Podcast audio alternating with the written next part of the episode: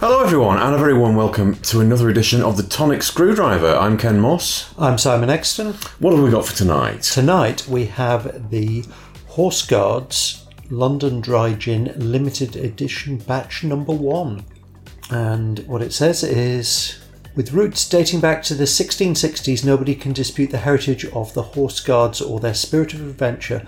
The inspiration behind our gin, refined, elegant, and quintessentially British, Horse Guards London Dry Gin has been crafted with precision and perseverance by our master distillers. Horse Guards London Dry Gin boasts a predominant juniper flavour, expertly balanced with juicy citrus notes and just a hint of spice.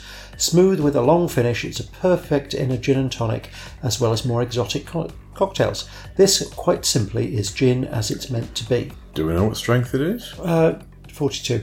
I'm just thinking there's a weird kind of Union flag that looks a bit scrunched up on the inside. Oh, okay. I can't say that I'm blown away by that. It doesn't smell of anything at all, really. Um, No, and they, it tastes like gin, and it tastes like a quite unremarkable gin, frankly. I think Bombay Sapphire is an awful lot nicer than this. Yeah. It's a bit meh. Meh. Doesn't really have any aftertaste. It's nice and smooth. You can drink it easily. I, uh, I think this would be one to put into cocktails to Well, give it a bit of Yeah, taste. or, or certainly needs something to pep it up. It would be a bit cruel, I think, to give it a two. Because it's not unpleasant, it's Well, just it- unremarkable. It is perfectly average, Hmm. standard.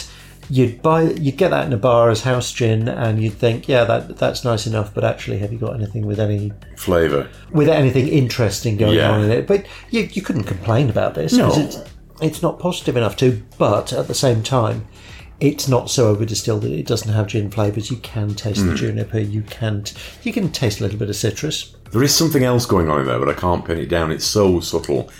Yeah, I- I'll give it three out of five.